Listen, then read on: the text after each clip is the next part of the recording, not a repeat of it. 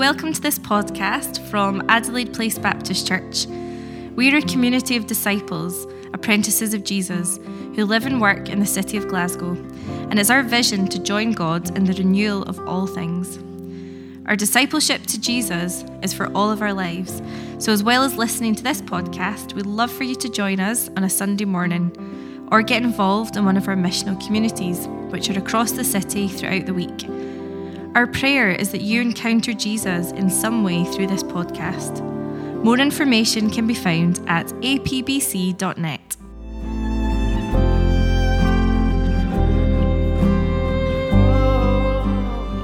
We are, you're joining us in, well, towards the end now of our series on the book of Revelation. In my mind, it seems uh, pretty obvious to say every day we are bombarded with lies and values or stories that kind of just come at us, sometimes deceptively, sometimes blatantly, sometimes quite subtly or innocently, which are, are vying for our attention as they try to shape us or convince us that this way or that way will make us feel better, will make us feel whole, will give us the life that we really want, will, will give us a sense of satisfaction. And I guess this comes to us whether it's through mainstream media and marketing campaigns, or it comes to us through the world of social media or alternative news sources. It could be any of the platforms and social media driven with their algorithms, be it TikTok, YouTube, Instagram, Snapchat. Not to mention, again, messaging out from religious institutions and even messages or ideas that are passed on from parental figures in our life. There, whatever the source, there are a constant streams of ideas that, if we're not careful, they end up like a tidal wave unleashed with with such a pervasive force that it has the potential just to knock us off our feet and, and just carry us along the direction of the flow of the river. Whatever is flying in this particular moment, in this particular time and culture, we just kind of get swept away with it. And so I was thinking, I was asking different people this week, what would those ideas be? What are the pervasive ideas that might be um, obvious and uh, and blatant, or else maybe actually more subtle in our culture. I, I, I literally asked a whole range of different people. My first one that I, I was thinking about myself um, is one I, I accept is one from a comes from a place of privilege at times. But Rightmove, the property website, has this line: "Find your happy," which um, is kind of the blatant. It's, it's kind of obviously this notion that actually happiness is in this acquisition. It's just something that you don't have, but if you just get the next move, then that will bring happiness. And then just ignore the bigger mortgage and the stress that goes with it. No, this, this new property will, will bring all the things you need, and, and happiness is something outside that you don't yet have. And that little phrase, find your happy, I think it's still used on, on Rightmove, which kind of draws you in. Somebody else said uh, in a bit more detail, there's, they said there's something like a secret, uh, a secret sacred self in our culture. The idea of a true you that you need to be authentic to above all else. And if you can't be authentic to this true you, then there's something wrong happening. And therefore, we have to take down all the things that stop people being their authentic self. And it goes on, I, I don't even know what the authentic self means, but I can think of plenty of examples where if we are true to the impulses of our inner self, we end up in places that most of us wouldn't say are morally good places. I suppose the lie would be that we are being told to seek individualistic authenticity where we should really be seeking authenticity to Christ likeness, which asks us to deny ourselves. Just find your true self. Um, some, somebody else said about just the idea of you can be anything you want to be. I don't know if you were ever told that growing up, that you know, you can, you can do anything and be anything you want to do. Um, probably not that true, although I, I like the sentiment in some ways behind it. And of course, you might just add in any implicit ideas that have particular views of success. I think sometimes whenever people talk success, there's often quite a lot in that package, uncritically examined. What is this success that we, we talk of? Sometimes there are moments I think, when we come to and we wake up to these realities, moments, I think, when even wider society kind of wakes up and ask questions amidst the landslide changes like, what's really going on here? This, this isn't making us feel better. This isn't helping with the UK's inequalities. It's making it worse. I feel worse when I pursue this, or I feel more insecure when I go after that. The more I get of this, or him, or her, the emptier I feel, not the fuller. The more attention I crave, or the more attention I get, the more I crave, and the more insecure I feel. Or the more I know, the more I feel overwhelmed and somewhat paralyzed in, in taking next steps in life. And so, some of the questions in my mind this morning, and I should give a spoiler alert, I'm not going to answer them all, but they're just questions I think this text that we've just heard provokes. Are like, how can we create order and peace in our lives uh, and for the good of our world amidst the chaos of a constant barrage of lies, ideas, and values that often compete against the ways and the values of Jesus? How could we live as well as followers of Jesus despite being surrounded by a culture that clashes on so many fronts and which most of the time sees uh, Christian values as part of the problem rather than part of the solution? Or for spiritual seekers, the question might be how might Jesus be a better alternative to the things that I'm currently living for? And as well as uh, somewhere within all of that, how do Christians do all this without thinking that they are somehow the only enlightened, correct ones on all moral issues, constantly positioning themselves on a rather unattractive moral high ground? Or to ground this in the concepts of Revelation, our text for today, where is the whore of Babylon today? And how do we resist her? So I want to invite you to see your life and our world with all of its challenges through the very strange lens of a cosmic battle in the book of Revelation that you heard read. This is the penultimate quest we are on from the book of Revelation. One more message before uh, the end of April, and we will be finished, done, maybe never to return again to the book of Revelation. Who knows? So we're on this quest, and it's a battle, and it's a battle about truth and lies. It's a battle for truth, and it's a battle about formation in worldliness versus counterformation against the flow of dominant imperial systems. And I want us to try and understand something of that then, and also to try and think, well, well, how does that play out now? What's the battle now? But firstly, then, and give a quick overview as we are not going to dive through every verse that you heard read uh, from chapters 12 and 13 and 17. So, chapters 12 and, 7, and 13, sorry, depict a cosmic battle. The imagery is to be taken as symbolic, pointing to important realities, real people, real situations. And remembering here, Babylon in the book of Revelation depicts Rome, the world of Rome and all of its imperial power that was operative at the time of St. John writing this. So we also have to, of course, note the strangeness of the world of the Bible, which does not reduce everything to a simple materialist worldview, that things that can only exist, that exist of, of matter. The Hebrew worldview, in particular, holds the complex tensions which, which in some ways maintains or elevates the importance of the physical world avoids Greek dualisms of like there's body and soul and this divide, and it kind of assumes an interconnectedness of life of physical, sociological, emotional, and spiritual dimensions. The Hebrew worldview kind of sees them as, as all together.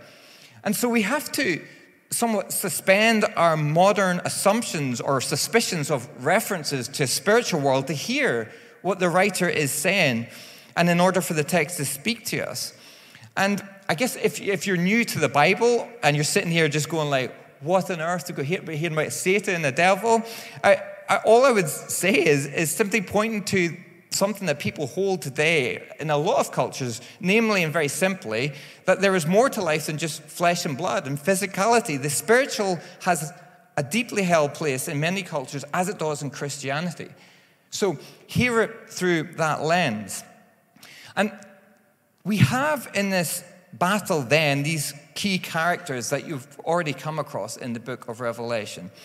So let me just highlight these key characters in this battle, first of all, and try to get just a hold of the basic plot. The cosmic battle in Revelation is essentially between the Holy Trinity versus an unholy Trinity. The Holy Trinity of God Almighty, the Lamb, Jesus, and the Spirit, who are featured in chapters 4 and 5, versus this unholy Trinity of the dragon and the two beasts, who appear in chapters 12 and 13, and the whore of Babylon, which is the extension of the two beasts in chapter 17. It's essentially between the way of the dragon or the way of the lamb, is the sense of the plot in this battle. John, the writer, has deliberately created a parody of God's power in the form of the dragon. The, the, note the dragon has the appearance of seven horns and seven heads. The number seven is completeness, and it, looks like a lamb. So, John is depicting here um, a dragon that is a parody of a true source of, of power, which is God's. And this battle all comes down to following the way of the Lamb or the way of the dragon. And of course, the birth of Jesus is referred to in chapters 12. The Lamb is described this time in terms of the cosmic scale, not like the sort of familiar Christmas story of Bethlehem and it's all quiet and shepherds and snow was falling, snow and snow, and all these weird. No, it's painted here in an incredible cosmic picture uh, uh, at the time of the Christmas story. And of course, part of the real plot is that in this battle, the battle has already been won and is being slowly worked out on earth. So a victory is won, and the cross from chapters 5 was the victory that we find in Revelation over an old enemy.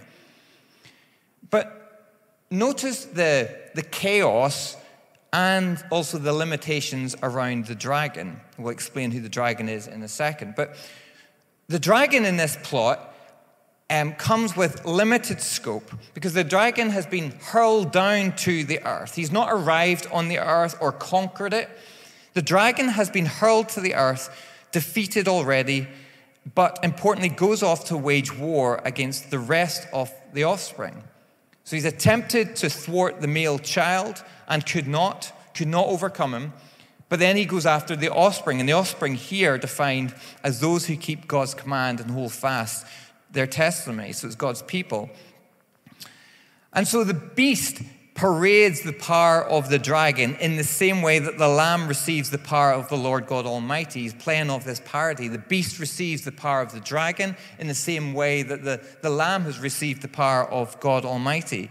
But the listener now already knows something. Everything the beast does comes from a defeated dragon, and everything the unholy Trinity does together is a limited parody of something good and something true.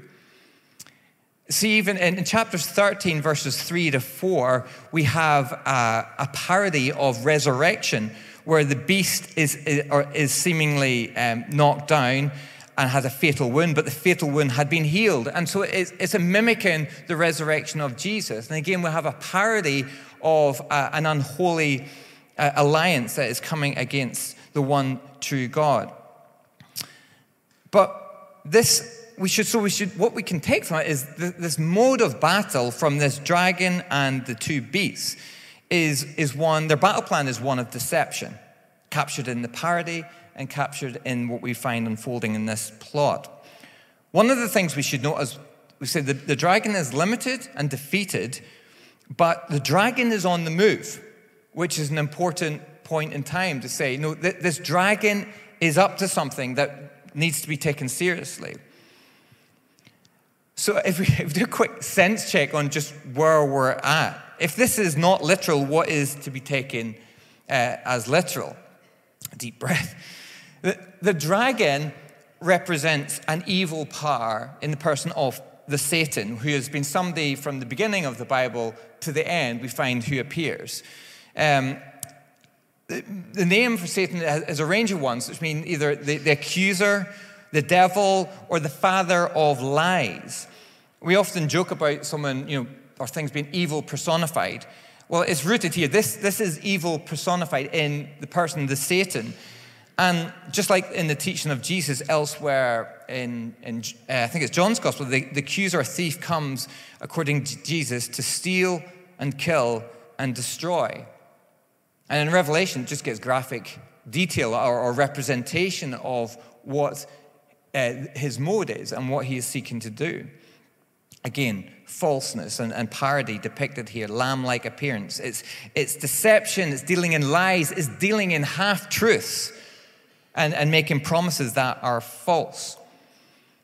So the dragon represents the, the Satan, the, an evil in the, in the Bible. And the beast, um, times two, is, represents the incarnation of the lies and dragons in this world. So the beast from the sea and the beast on the earth. Specifically, the beast is referring to, uh, put it concretely, and the listeners would have got that, is, is the Emperor Nero. You might, I don't know how good your Roman uh, history is, it's probably a lot better than mine, but the, it was, this is just a ground how this battle plays out, and not just in some sort of other cosmic level that's just so far above reality. No, no, no. They were talking about uh, the manifestation of evil on this world through um, the imperial leader, um, Nero. Um, so the, the number 666, in, in Hebrew, every letter has a, a number, a numerical value. And so long story short, if you take the numerical value of the name for the Emperor Nero, you get 666.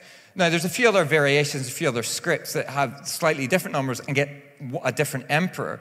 But another way you could put it is the number of 777 is a number of completeness. So the number 666 is the number of the world, again, in the sense of parity. So the beast was taken as the leader of the emperor, uh, the Emperor Nero. And so this is what was conjured up in this mind, this, this evil that was being unleashed, um, and they've seen it through the lens of Roman might and Roman power. And so, chapters 12 and 13, as Crazy as they sound, we were talking about before, it almost sounds like a little boy just got out there dragging and is playing wars with each other. It can almost be reduced to that in our minds. But make no mistake, the first listeners would have heard the, the, the battle in 12 to 13 through the lens of the critique of Roman military might, the sort of might that razed the temple and destroyed Jerusalem. And 12 to 13, the critique of the empire, is specifically about their critique of using violence and force and might and power and chapter 13, verses 15 to 16, is a good example of this domination by force, where it says, the second beast, I can say Nero, um, or whoever the emperor was. The historians differ a wee bit, but let's not worry about that. The second beast was given power to give breath to the second beast so that the image could speak and cause all who refused to worship the image to be killed. It also forced all people, great and small, rich and poor, free and slave, to receive a mark on their forehead. And so it's capturing this idea of violence, empire, and force um, that they experienced in Rome at the time. In chapters 17 to 18, the critique of empire continues, but goes to another aspect of the empire, which is their excess and their wealth. And so the whore of Babylon here is an extension of the, the, the beast and represents a critique of Roman wealth, excess, injustice, and cruelty that stem from their desire for wealth and money and possessions and acquisition. And so the, the picture of this prostitute riding on back is, uh, is a critique of saying, I see what's driving this Roman thing, and, and I see what's going on here, and it's driven by these desires and this, this desire for wealth and all sorts of seductions.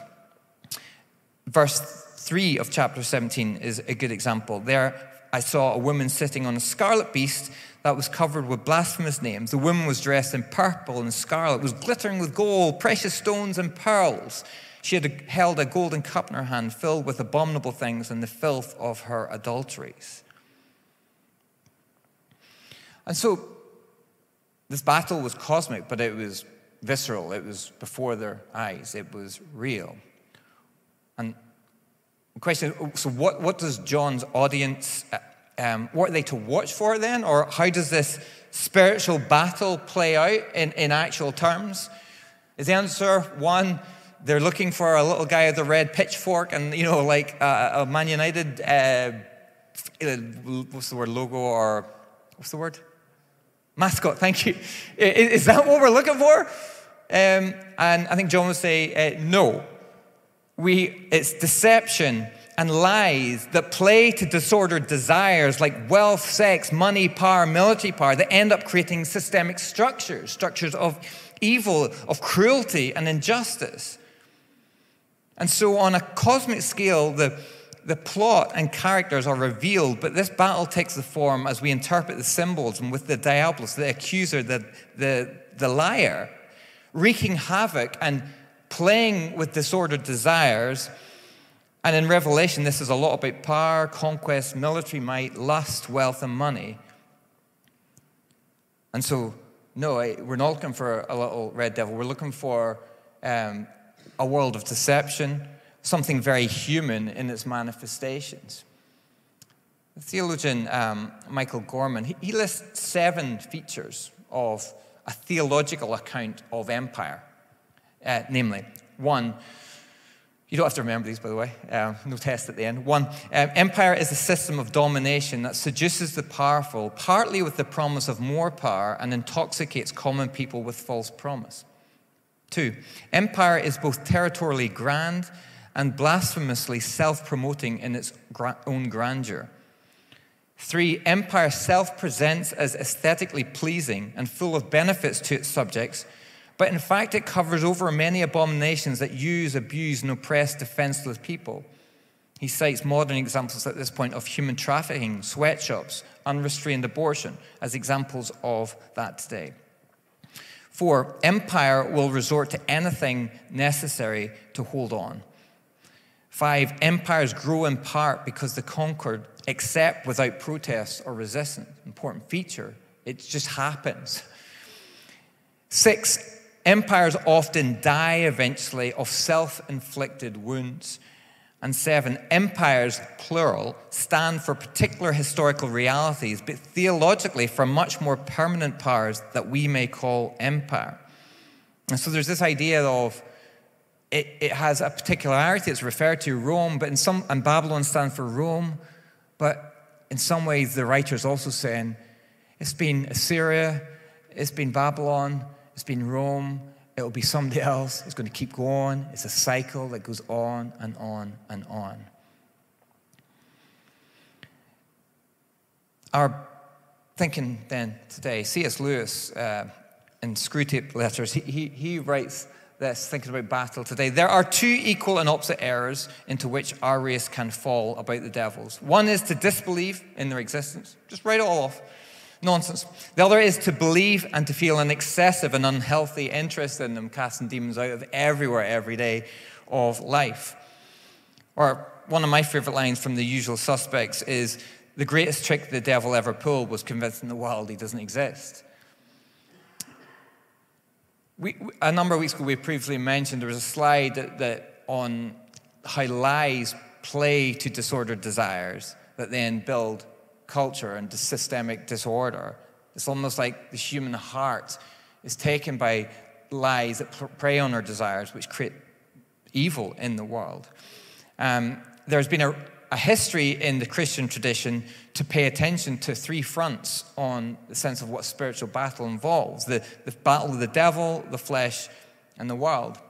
And John Mark Comer is an American writer, pastor, has revised in many ways this sort of this scheme of the devil, the flesh, and the world in, in a recent book called Live No Lies. And it's a sort of nuanced approach uh, to show a modern retake on this, how this old schema still is alive and well in our world today, still manifesting and still, um, I guess, creating chaos. And it's funny, as I reflected upon the battle, as it, but as it was just, as I kind of described it to you, and I, I experienced it in, in the text, as this whole battle of the Roman context of John's day, I felt it was like simultaneously just describing our world today without doing lots of lo- like jumps and logic and, and time. Lies today, propaganda, theopolitics, the role of deception in politics with Germany, Hitler, and Nazism, and today in Russia with the Eastern Orthodox, the Russian Eastern Orthodox Church, who the Eastern Orthodox have come up against in a unified statement to say, look, like Vladimir Putin is using uh, propaganda and lies uh, filled with religious imagination and sponsored by some aspects of the Russian East, Eastern Orthodox Church. And these lies to create, to play to people and to create um, evil and, and, and harm today. And Revelation, therefore, invites us to see the cyclical patterns of systemic injustices, structural evil, lies of the devil, and the deception of human hearts. And in that sense, again, this repeating narrative from Napoleon, Hitler, Babylon continues and continues. And if anybody's Northern Irish, I would say you don't need to keep looking for the mark or the, the beast, the figure of this beast. In some ways, there's not just one, as many manifestations of figures who will rise up and take power uh, and control me. Forgive me, any Northern, Northern Irish people who are judging me. Um, I am from Northern Ireland, just in case you didn't realize that. Um, disclaimer. I just remember growing up, we were always looking around for this figure who was going to come. The six, uh, getting nods here. Honestly, when you grow up with that stuff, you're like, um, yeah, they're coming. Anyway, moving on.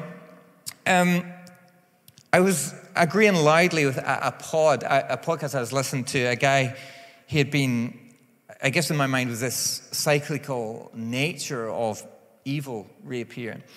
And a, guy had been at a Bitcoin tech conference. Uh, I don't you know anything about Bitcoin or blockchain or NFT, any of that. Um, I, I don't really know much, but he was listening to the speakers who were obviously debunking traditional banking systems, which in some quarters would not be hard to do with um, some of the reputation that the bankers have in some areas of life. Um, the pod was picking up, though, that, that this Bitcoin blockchain guy was positioning himself as up against the establishment.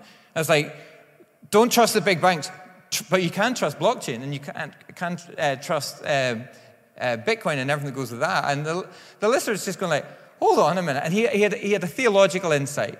Uh, and you might have practical reasons why you might say you, you want to believe in Bitcoin where it's regulated or deregulated and all of that, but he was making the theological point, which was there's just something about human nature. Even if it is good for a time, it goes bad.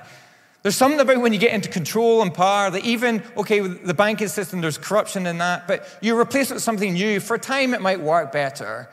But he was just saying, I'm not having this guy tell me that it's suddenly going to fix the world because because I know something about the human heart and how easy it is taken to lies and disordered desires that creates more evil.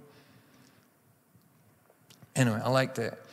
And I, I was cautioning myself, though, as well, about chucking out examples here that could be taken as cheap slurs for already heated issues and culture war issues that, you know, need time in and of themselves. So I wanted, you know, issues around so many that could just be cheap shots. Um, but I, I, do want to share just something I came across in, in, in the Washington Post by a, a, columnist, Christine Emba. I, I, know nothing about her. I, I don't think she was writing from a place of faith. But she was writing on post sexual revolution ethics and how the ethic or principle of consent doesn't go far enough to help young people today live satisfying lives. And the headline was Consent is not enough. We need a new sexual ethic. It's really interesting. She was talking about male violence. She's talking about how pornography is shaping young people's minds. And she's talking about just a general lack of trust in the romantic landscape. And she was saying the outcome is a world in which young people are both liberated and miserable. While college scandals and the Me Too movement, this is her writing, may have cemented a baseline rule for how to get into bed with someone without crossing legal lines, that hasn't made the experience of dating and finding a partner simple or satisfying. Instead, the experience is often sad, unsettling, and even traumatic. And even when it goes well, sex is complicated.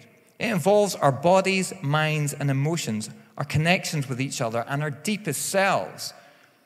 And here's the thing the lie, this is common, despite the many and popular arguments that it's just a physical act. Deceptive idea. It's just something we do, it's just an impulse. And, and at wherever her perspective she's writing from, she said, no, it's something that infects us to our deeper core. And actually, with caution, do we ever say, oh, it's just something physical? Now, in pointing to any examples here, I'm, I'm not necessarily asking you to, to to see things how I might describe them, or even necessarily agree with how I describe them, but just noting how immersed we are in this world in ideas that just come at us, sometimes untested, and that they're, they're trying to form us. And ideas which have the power to create systems of thought today and realities in our world. But also, I just touched briefly on the way lies just affect us on a human and, and an individual level. Again, I'm quoting uh, from John Mark Comer in his book, um, Live No Lies. He gives examples of lies we tell ourselves or, um, or believe about ourselves. Um, and he says, it's, it's the grown man who is berated by his father and comes to work to believe, I am only as good as I am successful at work. It's the teenage girl comparing herself to the mirage of Instagram comes to believe I'm ugly and unworthy of love. It's the pastor who was a high energy child, regularly scolded by his parents, who now believes I'm a bad person. That's not me, by the way. I didn't get scolded enough, to be honest. Um, disclaimer. It's the entrepreneur whose prior business failed after the betrayal of his partner and now believes everything I do will fail. It's the middle aged woman who was raised by an angry perfectionist mother and decades later still believes I have to be perfect to have peace. Again, the point isn't to try and convince you that that's your experience, it's just to say that subtly and every day that we live according to internal maps or scripts that maybe, maybe just don't serve us very well, that maybe can hold us back and hold us back from the way God sees us and the way God made us and the way God wants us to be. And so, what were the tactics for victory in this battle that these early Christians um, that John was writing to in all of its color in this, this book of Revelation? What were the tactics for victory in this battle? Well, firstly, they have to understand they, there was a battle. They needed to be awakened from naivety, and of course, he was concerned about their complicity just to go with the flow and accommodate to the ways of, of Rome. And the arena for the battle then calls for alert minds, uh, alert to this world, alert to structures, alert to evil, alert to ideas and lies, alert to stories that kind of tell us this is true, that we just absorb untested, alert to values. They needed alert minds which will just not externalize and see all this big bad world out there and all the problems. None of that. Remember the, the letters to the seven churches? He was saying, look, he was calling them in their formation to recognize that this was a, as much a work in them. It wasn't just a big bad world out there. They were alert to a battle and a battle against a, an evil system at times, a battle that was often raging internally. And so the tactics then were ones of sifting, you know, just discerning what's going on here in me, in this world. And it's one of the first things he, he, awakens them to. Were they then to meet fire with fire and throw the dragon down that was attacking? Well, no. It was the male child, the way of the lamb, that brought about the victory. The weapons are not ones of retaliation but ones of trust. They are disarmed, the powers are disarmed with this gentle love of the cross that we heard about in chapters 5. And they were simply, in one level, to trust in the way of the Lamb who has already won. The weapons are truth, love, forgiveness, and justice that all culminate in the pinnacle of the cross of Christ. A place where Christ conquers sin, death, evil, and pays for the sins of the world and demonstrates the absolute extent of his love for the world. John takes for granted that the Lamb's victory in the cross has liberated, done a new exodus, a new work of liberation from tyranny, from evil, where sin does not have to dominate and dictate. He also paints a picture of a victory that has been won but is yet, has been yet to be brought to its final end. So there's a sense of a victory, there's also a sense of trusting that one day one day, there's still a greater reckoning when these things will be put right. But the church is directed in Revelation to bathe in the victory of the Lamb, the security in his love that has already won. Their identity is in him, is in him as the loved ones, the church. They are trusting in the cross. They are people who have been disarmed by the gospel of love of Christ. And therefore, they disarm others with the same love that they have received. And so their tactics are ones of, yes, sifting, but they're also ones of trust. Trust in this counterintuitive, sacrificial way of love that Jesus has won on the cross. But their final tactic was also quite simply radical discipleship, which is the tactics of obeying. In verse 11 of chapter 12 is critical for understanding the importance of the witness of the church of God's people. It actually means something in this whole plot. It's not just you've done a deal with God and sit and hunker down for heaven. Verse 11 says this They triumphed over him by the blood of the Lamb and by the word of their testimony. They did not love their lives so much as to shrink from death. It's a little verse that's saying a lot. But that equation of by the blood of the Lamb and by the word of their testimony shows that the, the tactic was something about their committed form of discipleship, their participation in the cross of Christ. And Revelation has a high view of this martyrological, this community of martyrs, of witnesses, who are described at times like an army. And it's not that their blood, many of them did die, achieves anything independent in and of themselves, but as a continuation of and a witness to the Lamb and the blood of Jesus. Their effective witness of obedience, of looking like Him, means everything in the mission of God that He has in this world to put things right. And so, Revelation calls for a radical discernment and break from a formation and just going along in worldliness and the dominant ideology of their day. If you think of Abraham, you know, Father Abraham the first, he was called out of the Ur of Chaldeans, which in that time was Babylon. So, right from the start of Scripture, we know that we're called, called out of Babylon into the promised land with the thing. So we, there's something of our radical age of God's people in our response that is entirely appropriate and, and, and significant in playing our part in this battle. There's a, a sifting, a trusting, and obeying. Loyalty to Jesus, a fierce loyalty to Jesus. So, this morning, we will find this victory? How might we live? We will find the kingdom breaking in amidst the people who are sifting, discerning truth and alert to battle. We will find the kingdom breaking in amidst the people who are trusting, not waging war, but trusting, resting in the peaceful kingdom, praying for the kingdom to come in full, a people trusting in the God who says, who, who calls people love, not building flaky identities on exteriors Nothing in the world will heal our hearts like a Father in heaven revealing the absolute extent of his love for us.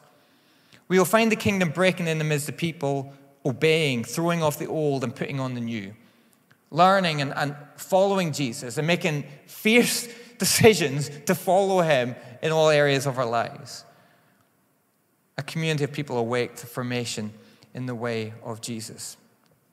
And we anticipate in this new season, this post COVID, almost nearly sort of season, is a movement of disciples immersed and committed to the peaceful way of the kingdom, pursuing and honoring Christ as King and enjoying the freedom he brings.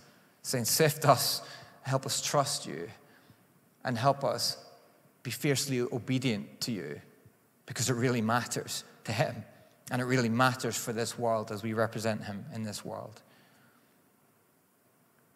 It's funny, I don't know why I never thought of this before. Just you think it's such a weak plan to follow the, the crucified one. And, and even in, in history, when you think about what happened to Rome, as they, as they in their day looked out to the might of Rome, as all the power, wealth, and everything, you would never have imagined that Rome would be a place that would end up worshiping Jesus, the crucified one that would be known for a, witness of a people and a church where Christianity would flow from. It was the most unlikely thing to ever happen, and yet, imperfectly to the extent, Rome was turned on its head by the crucified one. and all the politics that went with that. And so, as kingdoms of this world come and go, let us prepare ourselves to receive the kingdom that cannot be shaken. Let's pray together. Father, you are good and unchanging in your ways of goodness towards humanity, consistent and pure in your love. Help us and fill us with your Spirit so that we may more fully trust in Jesus. Open our eyes to the wonders of your ways. And thank you that hope has a name, healing has a name, justice has a name, and truth has a name. Fullness of life has a name, the name above every other name, the name of Jesus, our Lord we thank you, Jesus, that you are a healer. We thank you that you show us a radical way of love. And I pray, Spirit of God, would you fill us with that afresh this day for your glory? Lead us, we pray, in the, your peaceful kingdom. Amen.